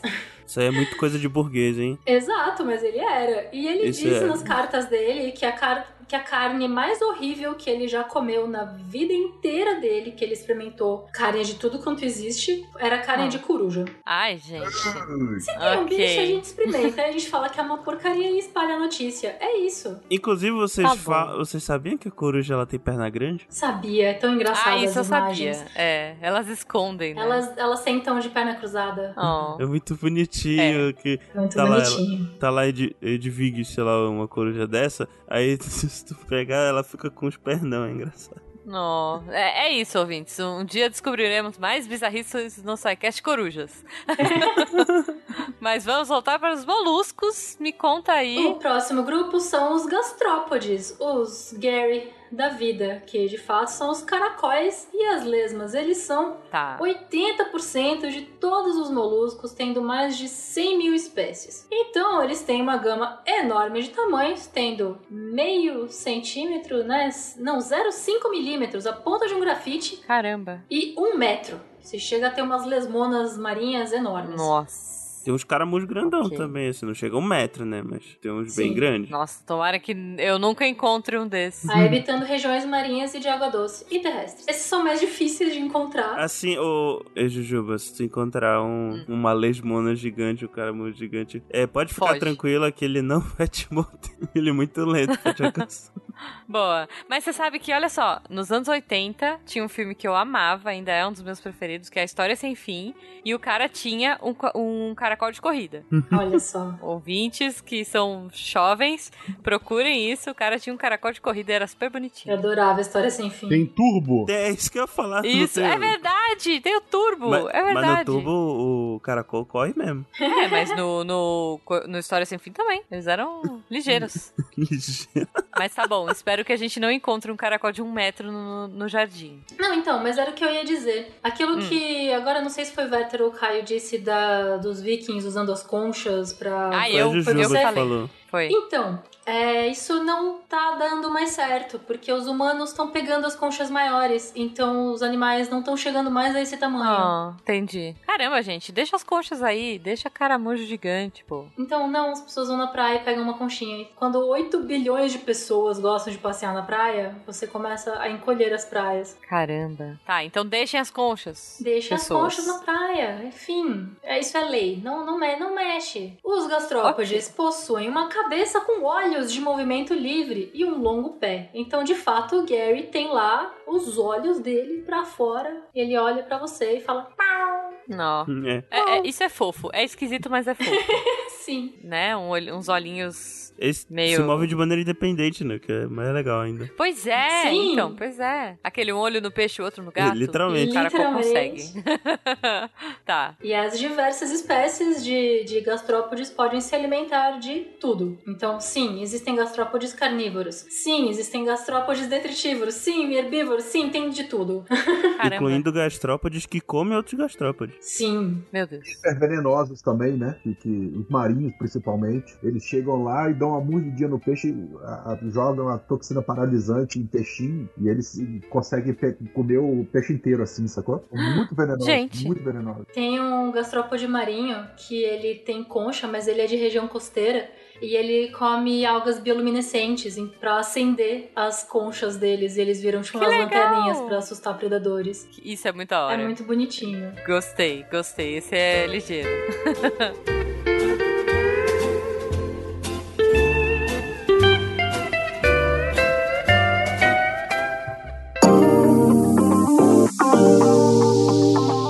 But Yeah. the reason's good, so so I can't be too mad. Okay, are you enjoying vacation or something like that? I was I was at a carnival in Rio Oh. de Janeiro a week. Oh, okay, okay. You're here in Yeah, Brazil. Yeah, yes I am. Olá, pessoas, e sejam bem-vindos a mais um Momento Cambly. E agora que o carnaval acabou e o ano começou, até o meu tutor dessa semana tá aqui no Brasil, tava no Rio curtindo o carnaval. É, acho que agora dá pra gente estudar, né? Vamos começar a tirar os planos do papel e começar a planejar aí o nosso ano, o nosso 2023, falando inglês, ficando fluente em inglês, melhorando, sei lá, o que você quiser. O que, que você acha? E o melhor jeito é fazendo Cambly, gente. Fala sério, aula particular com um tutor nativo ou agora na novidade das aulas em grupo, é, você escolhendo o seu horário, o seu nível de inglês, o que, que você quer conversar. Gente, é, é maravilhoso. Você vai no seu ritmo, do jeito que você quer, com o professor que você quer, no tema que você quer conversar. Ah, hoje eu quero falar de carnaval. Vai achar professor, olha aí o meu professor essa semana no Rio. Não, quero falar de psicologia. Coincidentemente, o meu tutor dessa semana era um psicólogo. Batemos altos papos sobre isso. Ah, quero falar de TI, quero falar de X. O que você quiser, você vai achar, eu tenho certeza. Fora essas aulas em grupo, gente, que são muito legais, né? É, acho que a gente já mostrou um pouquinho aqui, mas pra falar de novo, pra quem não ouviu nas semanas que eu fiz as aulas, as aulas são você, um tutor e no máximo mais dois outros alunos. E é muito legal pra você praticar o listening, pra você ouvir sotaques diferentes, pra você começar a conversar com pessoas do mundo todo, né? Se você tem um pouco de timidez, é legal pra você quebrar esse gelo aí. E as atividades são muito divertidas. É, eles sempre trazem coisas muito dinâmicas, então eu adorei é, fazer as aulas em grupo, super recomendo também. E se você, ouvinte, tá pensando assim, nossa, que massa, meu, deve ser muito legal, maravilhoso, mas Juba, veja bem, deve ser caríssimo, porque é tudo tailor-made aí nesse esquema, ouvinte, relaxa. Tem desconto em todos os planos anuais. E só pra você ter uma ideia, tem plano saindo a partir de 68 reais por mês, com aula de uma hora de duração por semana. Sério, não perde tempo. Essa promoção tem cupom limitado, então corre lá, usa o nosso código SciCast começou, porque né, acabou o carnaval, vamos pra 2023. Ou clica no link aí no post pra conseguir esse desconto e começar 2023 com estilo, falando inglês, super, cara, mudando um pouco as perspectivas aí. E eu tenho certeza que você vai conseguir deslanchar no inglês. Eu melhorei muito desde que eu comecei. Assim, né, trouxe algumas semanas, ah, poxa, é inglês real, eu tropeço sim, eu não sei termos, mas eu gosto muito porque os professores são muito simpáticos, eles são muito gentis ao me dizer o termo que tá certo, ao me ajudar a aprender o termo correto, ou é muito legal por eles serem nativos, né? É, é legal que a gente eu preciso tentar explicar para ele uma palavra que eu quero dizer e aí nisso eu aprendo a falar inglês também. Eu vou aprendendo de outras formas como contornar uma dificuldade de linguagem, né? Assim, tem um, um chat do lado que você pode traduzir, você coloca lá a palavra que você quer, o termo que você quer e ele traduz, né, tanto do inglês para português. Mas eu acho que é muito massa essa coisa de você tentar explicar para ele, sei lá, tentar explicar uma expressão brasileira ou ele tentar te explicar uma coisa da cultura. Essa troca é riquíssima e, gente, vale muito a pena. Aproveitem. Essa promoção aí tá muito massa para vocês começarem. O ano começou, então comece seu inglês. Vai lá pro Cambly, C-A-M-B-L-Y.com e usa o nosso código. Vou falar de novo. SciCast começou e começa agora a praticar o seu inglês. Acho que por hoje é só. Um beijo. Até semana que vem.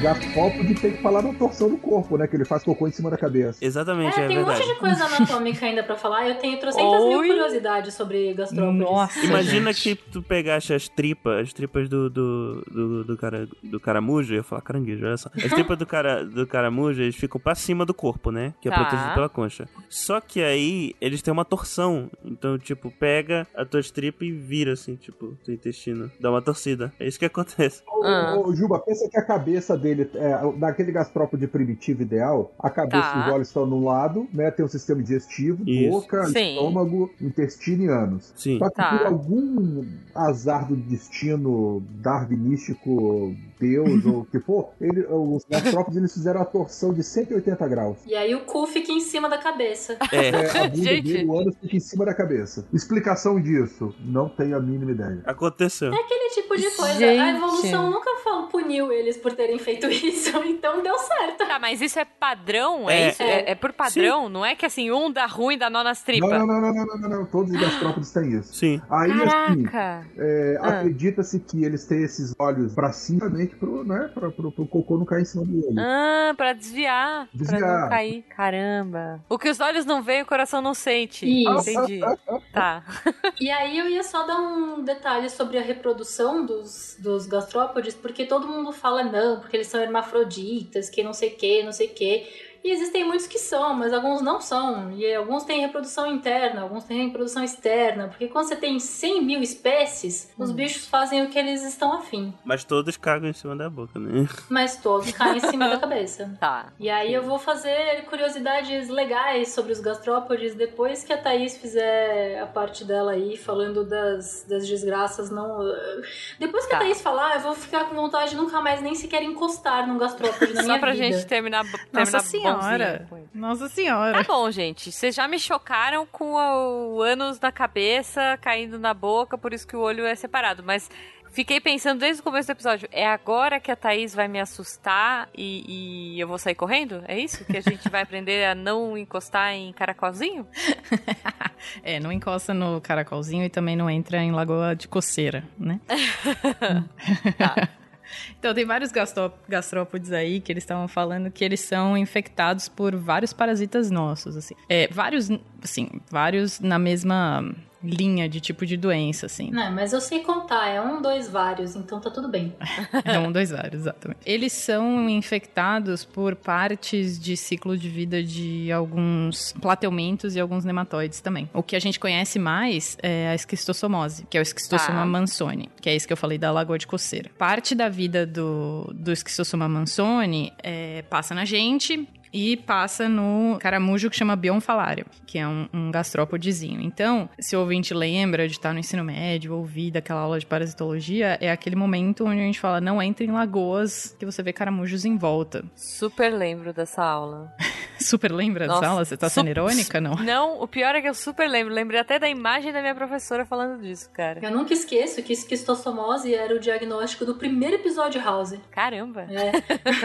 Olha aí. É. E o que acontece é que parte do ciclo de vida envolve a, a, a passagem pela bionfalária, por esse caramujo. Então, o, o ciclo é feito. Por exemplo, um humano infectado. Os ovos desse Schistosoma mansoni saem nas fezes, então em locais onde não tem o nosso maravilhoso saneamento básico. Uhum. SciCast saneamento básico, que eu não sei o número, mas enfim, Pois é. tá, tá aqui citado. E todos os é, de doença negligenciada que a gente falou em algum momento, a gente fala sobre saneamento básico. Mas o que acontece é, o, o humano infectado libera os é, ovos nas fezes, local que não tem saneamento básico, essas fezes entram em contato com a água. A água é, faz com que esses ovos entrem no, no caramujo. No caramujo eles se transformam em outras, é, outras formas. E a forma cercária sai do caramujo e é, é cíclico, né? Tipo, ele tem um- uma liberação de- dessa quantidade de cercária dependendo do horário do dia, dependendo da temperatura da água. Então,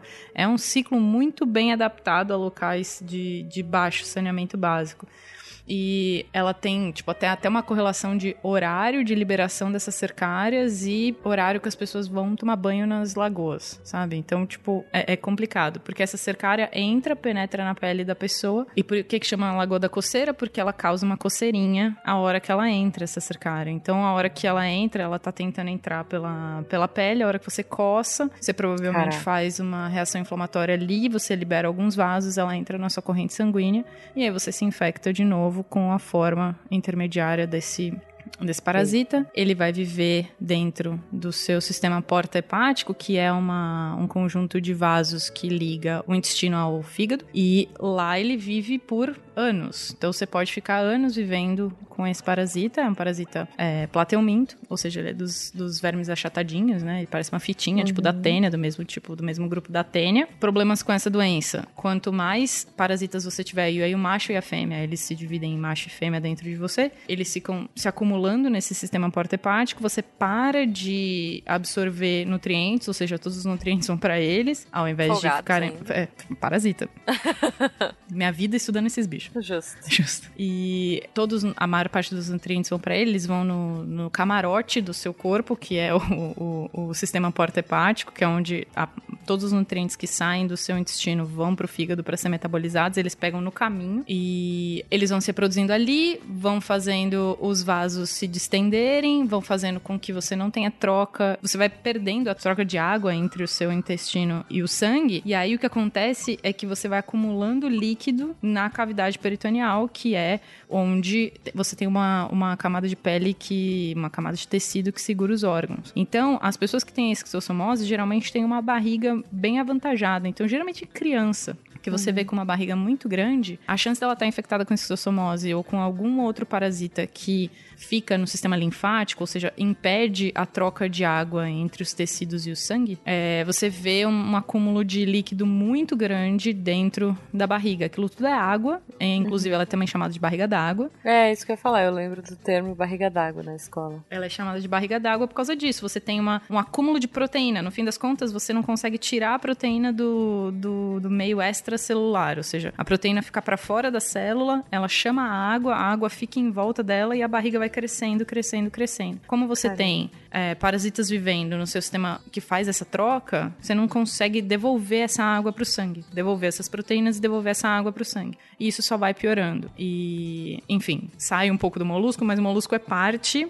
do ciclo de vida desse animal plateuminto, que é um problema de saúde pública bem chato no Brasil e que enquanto não tiver saneamento básico a gente não se livra dele. Caramba, gente. Então fica a dica: se você entrou no lago e coçou, ferrou. Tipo, já vai pro hospital, porque você vai ter que tomar. Já, já vai pro hospital, entendeu? Você já vai Tá. ter que tomar Nossa. alguma coisa. Você já vai ter que tomar alguma coisa. Que E delícia. tem como? Você percebeu que deu ruim, você vai pro hospital, tipo, você vai- entra no lago, sentiu uma coceira, fala, putz, pode ter dado ruim. Ah, não, tem que esperar um pouquinho. Tem que esperar um pouco porque você não consegue ter profilaxia só da coceira, entendeu? Tipo, só de coceira, você não consegue tomar um remédio que, que vai fazer profilaxia disso. Você vai provavelmente ter que ter uns, alguns sintomas, a perda de peso, porque você tá Entendi, perdendo a entendi. absorção de nutriente. Mas você pode já ficar de olho, entendeu? Você pode já Tá. ir no médico e já ficar de olho bem mais perto disso. É, assim, gente, fica a dica. Vê o- a lagoa, o lago, sei lá, tem molusco perto, tem caramujo, não, não entra. Só, só não. E Exatamente. tipo, é, essa aí, a, a doença, é uma doença que a gente estuda no colegial, né? A gente sabe e Uhum. tal. Mas alguns caracóis também transmitem um- uns parasitas que causam meningite, que também é preocupante pra, os outros- por outros motivos. Sim. Eu só queria saber, na verdade, se existe alguma indicação que aquele local está contaminado. Na verdade, é só identificação visual do, do gastrópode É mesmo. visual. É. É visual. Caramba. É visual. E é visual, e é uma coisa assim, tipo, sei lá, aula de ecologia, primeira aula de ecologia da faculdade, você estuda o caso dos, dos caramujos e dos patos, sabe? De tipo, traz o, traz o pato porque o caramujo tomou conta de um lugar onde eles estão vivendo, então você traz o pato pra comer o caramujo, sabe? Tipo, básico de, de interação entre espécies. A gente tem isso, não sei se vocês tiveram, mas eu acho que todo, todas as pessoas que eu conheço que fizeram biologia, em algum momento fizeram ecologia, tiveram esse caso de estudar a quantidade, número de caramujos e número de patos que você coloca num lugar. Inclusive como método de controle de, de espécies. É, caramujo reproduz pra caralho. tipo, é, é tipo Ok. praga, entendeu? Então É. não, não tem como você não ver que aquela lagoa tem caramujo. Não vai ter um caramujinho, entendeu? Saquei, saquei. Não é uma coisa, vai ter tipo um escondido ali, você tomou e você tomou banho naquela lagoa e deu muito azar de você ter sido o premiado com a esquistossomose. Não, cara, vai ter Entendi. tipo trilhões de caramujos Você vai ter que pisar nos caramujos pra entrar. Pra entrar, exatamente. Ai, você vai ter que pisar em caramujo pra entrar. Tá, Entendeu? então é isso. É, e assim, tem, tem uma espécie muito difícil de lidar, porque uns trouxa trouxeram um, cara, um caracol da África pro Brasil, pro sudeste É. do Brasil, aqui pra São Paulo, pra criar, pra, pra ser tipo escargot pra vender. Mas ele era tóxico, ele tinha uma toxina inerente. E aí eles falaram, ah, então deixa aí. E o bicho se Ai. alastrou, não tinha predadores naturais e você não tem É. como pegar o bicho e só matar. Então tem tipo, às vezes tem mutirão de catar caracol e tacar fogo, porque é o único jeito de você lidar É. com essa praga. Gente. Quem é que já é E esse é, inclusive, o caso que a gente estuda na disciplina de ecologia, sabe? Você faz um manejo de espécie pegando uma outra espécie pra comer a espécie que é praga. E pro pato, tudo bem. Ele comeu. Ah, não, não, não tenho, não sei. O problema é que o pato po- pode comer outras coisas, não só o caramujo, né? Exato, Entendi. esse tipo É, de, exato. de ecologia é muito complicada, porque às vezes não dá do jeito que você gostaria que tivesse dado. E às vezes o pato ele é, é. muito grande, ele é maior que os patos locais, e ele já, tipo, nem tem como os patos locais brigarem com o pato por comida e tal. que Acontece esse tipo de Uhum, coisa. Saquei. É, e aí o pato que a gente trouxe pra cuidar dos caracóis tá comendo o que os patos que estavam lá antes comiam e o caracol tá lá de boa. Pois é. Gente, é. é. um problema, é um É um problema. problema. Então, pessoas, não tragam caracóis na, na mala de viagem, tá? Hashtag fica a dica. Não tragam caracóis. Vocês são a prova viva de que a evolução pode ser ao contrário. Mas em compensação, agora a gente vai falar de coisas mais legais dos caracóis. Ah, não, eu ia eu ainda ia meter mais pau num caracol ainda. Então mete bem. mais pau no caracol, vai. Eu ia falar que só tem mais. Tipo, o Esquistossomose é o mais famoso de todos, mas a gente tem alguns. É tipo, é o mesmo tipo de, de transmissão, sabe? Em água, é sempre uma, uma lagoa que tem caracol, não só a bionfalária, tem outros tipos de, de caramujo que podem ficar em lagoas numa quantidade bizarra também, que você tem que olhar antes. Você não precisa sa- ser um biólogo e, e saber exatamente quem é a bionfalária. Se você sabe o que é um caracol, ouvinte, você sabe o que, que você pode encontrar perto de uma lagoa e não entrar. Boa. É, mas tem um outro que é bem é, que é bem famoso, que é o da faciola, que é outro nemátodo. Na verdade, isso não é um platelminte, isso é um nemátoda que vive no, no sistema linfático. Então, tipo, ele vai causar esse mesmo tipo de coisa que a esquistossomose causou, mas ele vai causar, tipo, não é a mesma doença, tá? Mas pode, pode ter alguns sintomas que são parecidos, pode ter algumas manifestações que são parecidas, do tipo da elefantíase, que é você ter a obstrução de canais do, do sistema linfático linfático, você não tem a, a drenagem de água que passa por aquele órgão. Então, por exemplo, um pé vai inchando, inchando, inchando, porque não tem. Você tem uma quantidade bizarra de, de bichos vivendo dentro dos canais do sistema linfático. Você não tem a drenagem desse órgão e ele vai acumulando, vai acumulando água, acumulando água, acumulando Caramba. água. E, se- e se você estiver ao- ouvindo durante o almoço, ouvinte, não sugiro colocar no Google É, elefantias, Nossa, não, tá? não, não pesquisa, não. Eu, eu, eu fui obrigada a fazer essa pesquisa no segundo colegial e eu ainda lembro. Pois é, eu também. Veio. Tá, que bom, Ju, que eu tô trazendo coisas que você lembra. É, né? Meus momentos escolares, assim. Caramba, gente. Ah, estou feliz. Mas aí então eu queria fechar falando coisinhas gerais que eu acho muito interessantes. Que assim, algumas coisas que as galeras acham que são moluscos não são, que é o caso da craca. Aquela do navio. Aquela que fica na, na ro- no costão rochoso, na rocha, na pedra, Sei, sei. na praia, grudado na pedra. Você vai na praia, do lado da pedra tem uns Aham. negócios grudados na craca. pedra. Aquilo é craca e aquilo não é um molusco. É, às vezes no navio, né? Que, que o pessoal vê no casco. Exatamente, aquilo é um crustáceo. Não é um molusco? Eita. É um crus- crustáceo céssio que tem uma carapaça de carbonato de cálcio que evoluiu de um jeito muito esquisito dentro do grupo dos crustáceos e foi um trambolho muito é, discutido na comunidade científica antes dos nossos aparatos modernos de, de pesquisa, microscópio, genética e blá blá blá. Então, por microscopia, descobriram que a larva do, da craca era igual craca. uma larva de caranguejo ou de outros crustáceos. E aí ficaram, ué, então. Eita. Eita, mas pode isso, produção? E, e era. Tipo, eu só acredito vendo. Eu vendo, não acredito. Exatamente. tipo isso. E aí, então, eu Ok. queria fazer esse adendo final da craca, que todo mundo fica tipo, mas, mas tem certeza que isso é um crustáceo? Tem, tenho certeza que é um crustáceo. Maravilhoso. E aí, curiosidades finais de, de caracóis. Tem uns caracóis muito esquisitos. Se você pesquisa lesmas marinhas, tem umas coisas muito bonitas e muito diferentonas. pesquisar. Tem. Parecem tipo uns lençóis de azul brilhante com os tentáculos. Aí tem uns outros que parecem, sei lá. Fofas, a lesma de fofa, fogo parece um, uma canga que a mulher esqueceu na praia. Mas Pode pequenininhas, são crer, parece muito uma canga. Exato. E aí tem Gente. também um bicho que se chama. é, como é? Iron Snail, que é um caracol que vive em regiões vulcânicas e ele secreta sulfito de ferro. Então é um, um caracol que tem. O pé Que dele massa. parece uma armadura de ferro.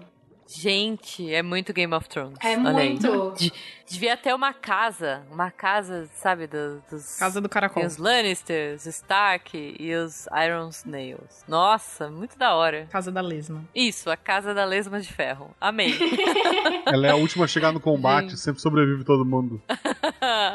é isso. Essa mesmo. Nossa, muito bonita, cara. Bonita, bonita, gostei. Isso, e aí tem algumas lesmas marinhas que elas são mais simples, mas aí os olhos delas são tipo duas anteninhas todas detalhadas, aí tem umas com os padrões verdes, aí o, o Caio mandou uma foto de uma verde, laranja e preta, super doida.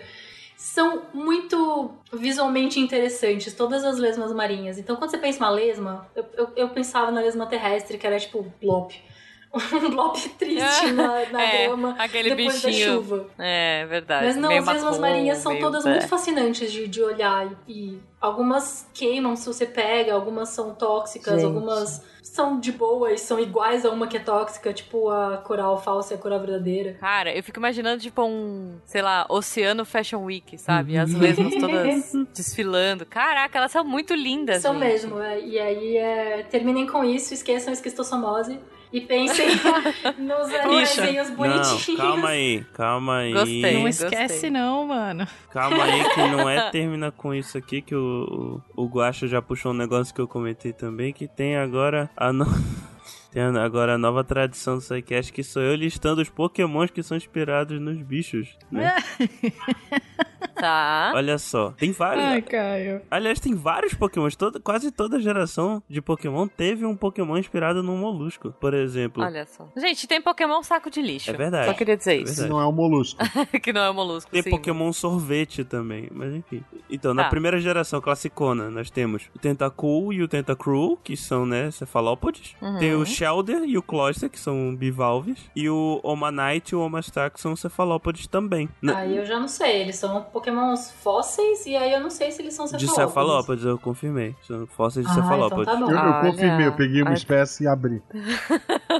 Temos um especialista em Pokémon. Ok. Tem o... É o Caio. É, exatamente. Segunda geração, tem o Slugma e o Magicargo, né? Que é um gastrópoda. E ele parece ser baseado justamente nessa Iron Snail. Ele é um Pokémon de fogo, né? Tá. Fogo e rocha. E tem também o Octillery, que é um cefalópode que o, Gua- o Guaxa sempre cita ele, né? Porque... Que é um peixe que se lutar bastante, ele vira um polvo. Exatamente. A lógica Uau, do Pokémon. Ok.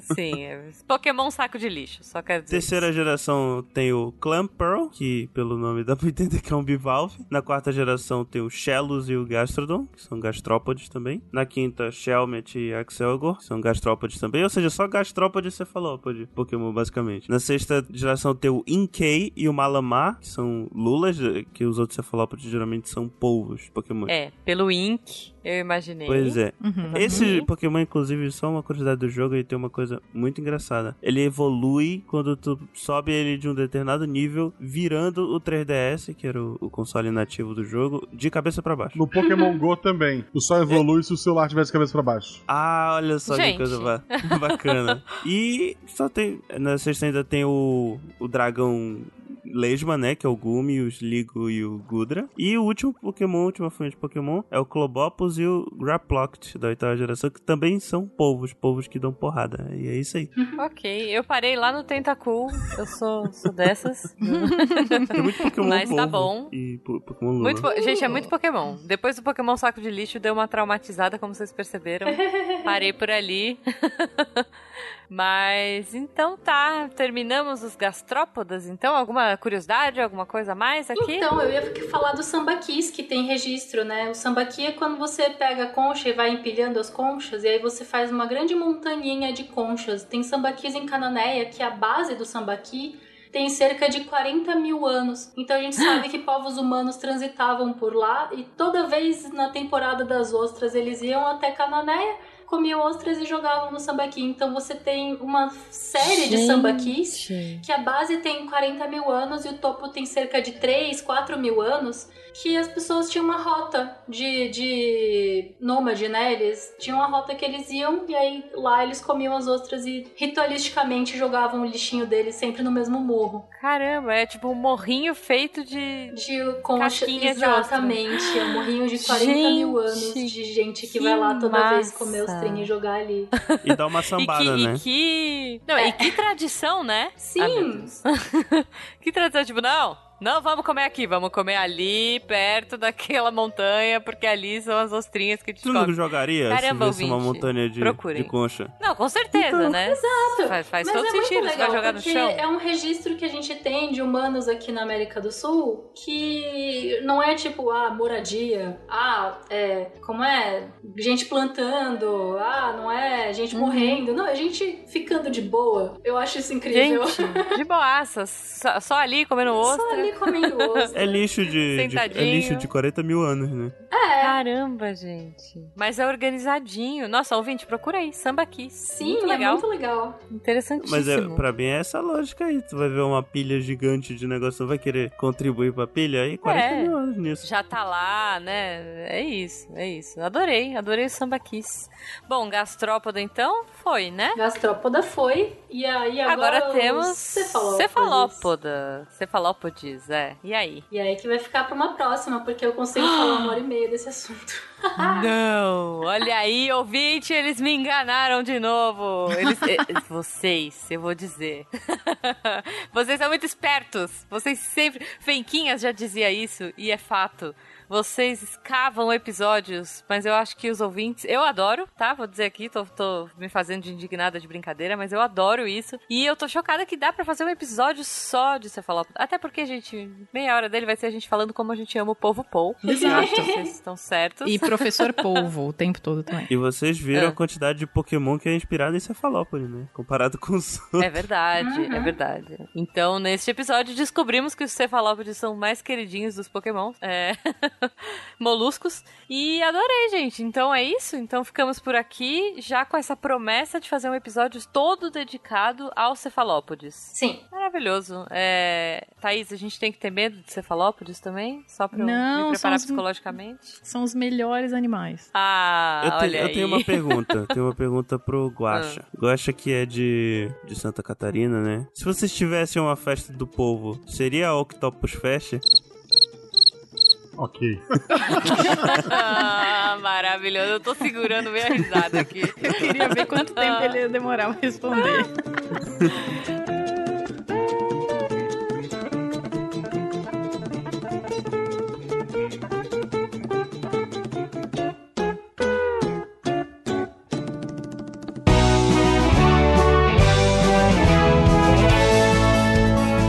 Chegamos na sessão de recadinhos do SciCast. Sou a Jujuba, passando aqui só para avisar que se você ouvinte quiser ajudar o projeto a continuar divulgando ciência de forma divertida, você pode através do PicPay, Padrim ou Patreon. Além do SciCast, você ajuda a manter outros projetos da casa e a manter o site também, com a nossa produção diária de textos incríveis. Caso você ainda não tenha visto, a gente editou o patronato para esse ano. Temos novidades bem legais esperando por vocês. Os nossos lindos patronos que apoiam e amam o projeto tanto quanto a gente. Os links vão estar aí no post. Fora isso, se você quiser entrar em contato com a gente para dúvidas, sugestões ou, enfim, recadinhos quaisquer, é só mandar e-mail para contato@sicast.com.br. Por hoje é só e eu encontro vocês na semana que vem. Tchau. Atenção para o informe semanal dos textos da semana.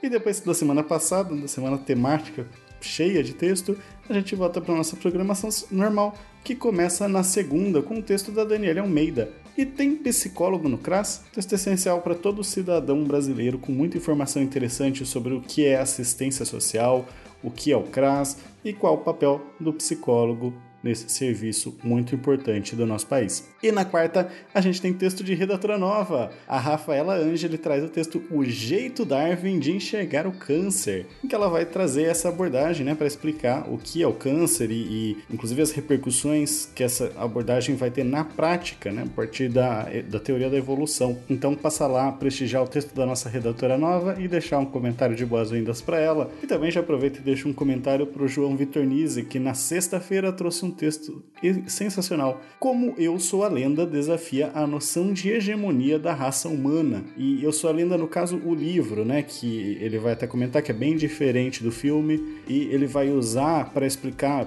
desde a questão dos neandertais, questões mais é, atuais, contemporâneas e até pensando sobre o futuro da raça humana. Não deixa de conferir. Esses textos e mais, muito, muito mais, você encontra em www.deviante.com.br e faz igual a Rafaela e vem se tornar uma redatora deviante. Vem ajudar a deixar a ciência mais divertida. Como? É só mandar um e-mail para contato@scicast.com.br. E eu sou a lenda, quer dizer, o André Trapani, apagando a luz da Torre Deviante.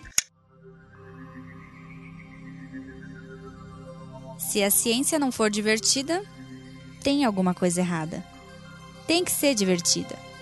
A coisa mais divertida que tem é a ciência.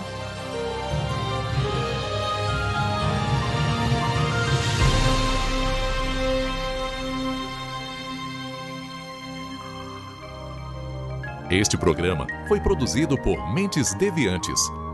deviante.com.br. Este programa foi editado por Tapcast. Edições e Produções de Podcast.